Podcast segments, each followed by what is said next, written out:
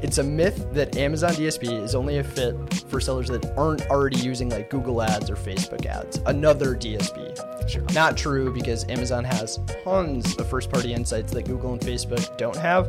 They also have a lot of Amazon exclusive inventory. Hey, everybody, and welcome to another episode of the Ad Project Podcast. As always, I'm Joe, and I'm here with Matt, recording our podcast from northern Minnesota. Today, what we're going to focus on is Amazon DSP and some of the common myths that we hear. We were recently at the Prosper Show and talking to a lot of different sellers about utilizing DSP, and we kept getting common questions or I'll say misconceptions about DSP. So, figured it would be a good time to really take a step back and kind of just talk through what some of these myths are and then just give our perspective on them. Matt, maybe you know we'll, we'll, hop right into it. What would you say is one key item that you constantly got questions on when talking through a DSP? I think the biggest myth that came up pretty much in every single conversation I had with sellers interested in DSP was what's the budget minimum? Sure. So sellers often think that there's some hefty price tag associated with DSP and you have to commit tens of thousands of dollars or even less to get going. And that's not true at all. With Amazon managed DSP, yes, sometimes they do require 35,000 or 25,000. It seems like it changes every week or month. Agency managed DSP though, there's no there are no budget limitations. So it totally depends on the agency and what their minimum budget is. Some agencies like ours have no budget minimums. So we can get started at any scale, test the waters and figure out you know if it's a good fit and then how to scale it up where it makes sense. Sure. Yeah and one of the reasons why we're able to do that is we're able to pool all of our clients dsp spend kind of into one account or one entity as amazon calls it. That allows us to get started small. The other reason why we do that is as we get people started small, when I started as a seller, I'd want to get started small, see what the performance is, and then scale up. So we totally get that perspective and we're really confident in what we're seeing with DSP results. So that's another reason why we're cool with that too. Is that you know we can get you started small, see the performance, and then really scale up from there. So lots of good stuff there. And so, yep, first big myth is you don't need to commit tens of thousands of dollars to start with DSP as long as you're going with an agency um, that doesn't have spend minimums, you can start a lot smaller and then just use this kind of as like an extra piece that goes along with your sponsored ads, see how performance goes, and then scale up if it's going well. Exactly. Another one that I got quite a bit is as we've been talking to different people about Amazon DSP, another common misconception that I'm seeing is that you need to be a seller on Amazon. And that's simply not the case either. So, what we can do at DSP is there's brands that can advertise off of Amazon. You can send links off of Amazon to your landing page, or not off of Amazon, but you can send them to your landing page that's not on Amazon. For DSP, a lot of the placements are shown off of Amazon. So, say if I'm going to weather.com and maybe a banner ad that shows up there, then I can have my creative, which then directs them to my landing page. So, for instance, like, car dealerships, dentist offices, insurance providers, you know, anything that typically like you see advertising a lot, but doesn't necessarily sell like physical goods or products that are on Amazon, you can definitely utilize DSP. And, you know, some of the power with DSP is in the audiences that you can build to target those people who may totally. not be shopping on Amazon for your products. Yeah. A great example, I think, is OTT. So that's a leg of Amazon's DSP, and it's used extensively by non Amazon brands that don't sell on Amazon, major brands. Sure, sure. Yep. So um, lots of good opportunity there. And for those digital advertising marketers who are looking for a way to diversify their ad spend, like Amazon DSP is a great way to go. Like we just recently put out a post and it just analyzing digital advertising spend overall.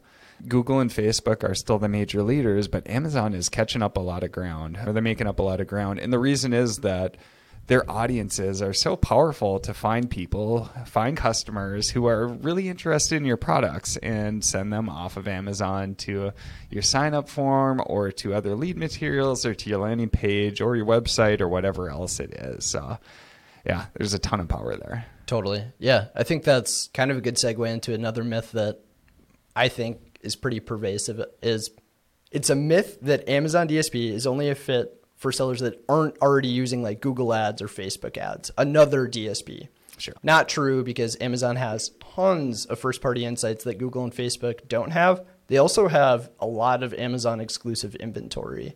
So if you're an Amazon seller, like DSP is super powerful for its on Amazon placements, also all of its exclusive inventory where your ads appear off Amazon that only Amazon has access to. Sure. Yeah, and so yeah, a couple couple things to a couple spots to differentiate. Like so if I'm looking at Google and Facebook, they all have different placements or different ad spots, supply sources that they can show their ads to.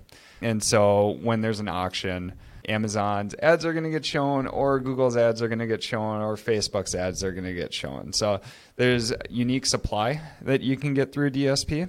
And then there's also a very unique audience that you can get through DSP. If you look at how we try to build out these audiences on Google or Facebook, we're using insights that they've collected from the data that they get from users who are using their platforms. Facebook tries to build very solid audiences that we can use. Google does the same. Um, and Amazon DSP does the same. For each platform, we get different types of data.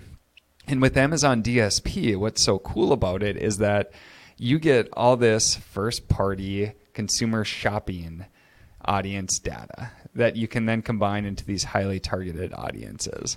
If we look at Facebook or Google, sometimes they're trying to use, say, searches or browsing history or different connections to try to figure out what people may be interested in. With Amazon, you don't even have to try to develop these complex connections in many cases because you can directly see what they're purchasing. If somebody's really interested in sporting goods, like, you know, somebody's really into mountain climbing, I'm probably going to see a lot of different purchases going towards mountain climbing or any outdoor purchases in general. And so there's just less of this like indirect connection that you had to make with Amazon DSP audiences. But you can get much more highly or finely tuned with who you're targeting for your ads to make sure that your ads are very relevant to those people and helpful and you're showing the best products or offsite landing pages or different services that really speak to those audiences. Yeah, if you're an Amazon seller that's tuning in, like those product interactions on Amazon are a gold mine of information. Like they're so effective to target conquesting, ASIN retargeting. The ads perform super well compared to a Google or a Facebook. Sure, sure. So one way that I see DSP being described, which I don't necessarily agree with, and this relates to kind of another myth, is that DSP is really used for upper funnel strategies. Matt, kind of walk me through what's what's your take on that? Do you agree with that? I feel like it is a myth, and there's you can use it for both upper funnel and bottom funnel. Sure, yeah, and then maybe just to start for those tuning in that aren't really aware of like high funnel or low funnel strategies, what that means is kind of the level of granularity, how warm or cold the audience is, how familiar with your products they are, or your category they are. Sure. So high funnel strategies are typically geared towards building awareness and helping people discover your brand lower funnel strategies are more about converting product consideration, people that have already found your product or maybe have made a purchase previously, and getting getting them to move beyond consideration into conversion. Those low funnel strategies are really, really effective with DSP. DSP isn't just for really high level awareness strategies. A good example is ASIN retargeting. So you can target an audience that's viewed your product but hasn't converted a very low funnel, bottom of funnel strategy for ASIN retargeting would be reaching the audience that looked at your product in the last seven days but hasn't purchased it. Then you can also move up the funnel a little bit by reaching a colder audience, maybe somebody that viewed it beyond that seven day window, up to 90 days even, to try and get them back to your product listing and make that purchase. So, with the granularity in in Amazon's audiences and all the information that they have, you can layer audiences together, even like higher funnel, in market, lifestyle based interests with more refined audiences. When you stack them, you can really create a narrow segment that you know would have interest in your products. And when you use those tactics, they produce really good ROAS too. Sure. As we're looking at our strategy that we implement for DSP and just advertising in general, we want to build out all segments of the funnel, especially if we're going to kind of the higher funnel brand building strategies. We want to make sure that we have the foundation of the house built first. Um, and so, where we've seen this kind of falter is, you know, if you just go up the funnel too fast, or you start at the top of the funnel and you do these brand building or brand awareness type campaigns, but then you don't have any means to like, you know, keep interacting with them and bringing them closer and closer to purchase. And once they eventually purchase, then getting them to repurchase. If you don't have those bottom of funnel strategies already built out, then that brand building campaign, it's probably not going to give as good of returns. And, you know, in general, like, yep, they may be aware of your brand, but if you don't have means to like continue to interact with them and then bring them closer to a purchase, then people are going to forget about it. And so that's one of the key items that that we really want to hit is that if you're using DSP, what we like to do is we like to start and build the foundation first. So the foundation first is with retargeting. Um, if they purchase and it's a consumable product, let's do repurchases. And then let's try cross purchases if we've got a solid brand and we sell very comparable products or products in the same category. And then we can start to work our way up the funnel overall. We like that a lot better because we're building out the foundation. We're proving that Amazon DSP is a solid platform that can give really good returns. And now we can really start to expand the overall base to grow that brand. And what's really fun is when you start using DSP to find people who had never heard about your brand, whether if it was not for DSP advertising, and then start bringing them in to where they become a loyal customer and they're repurchasing.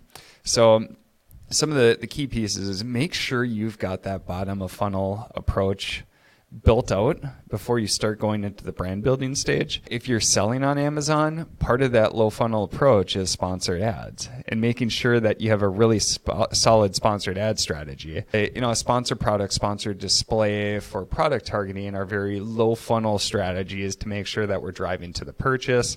Sponsor brands is a bit higher up there where you're kind of introducing them to the brand and then driving them to the purchase but they're all they all fall more in the lower funnel conversion type advertising. So let's build out sponsored ads, make sure that that's performing well. And then let's build out the foundation for DSP, which is some of the same targeting types, but we can get much more granular with them. And then let's start working our way up the funnel to now really expand that audience that we're bringing into the brand. Totally. Yeah. That was a really good overview. Yeah. It ties into the next myth, which is DSP doesn't produce good results. Yeah. Yeah. So we, we got this one quite a bit too. Yeah. People who have said, all right, and it kind of ties into the first one. Yep. I committed $30,000 and we ran these campaigns, spent all the money. I didn't get any good results. As we dug into it more, it seemed like the core reason was that it went through um, Amazon managed campaigns, and what happened is some of these top of funnel strategies got built out, but the bottom of funnel wasn't there. And so it's really easy to spend a lot of money on some of these very high level brand awareness campaigns. You can go very broad with Yeah. them. I don't know. That was kind of the key takeaway that I got when talking to a lot of people who had used DSP before. Do you get any different take there?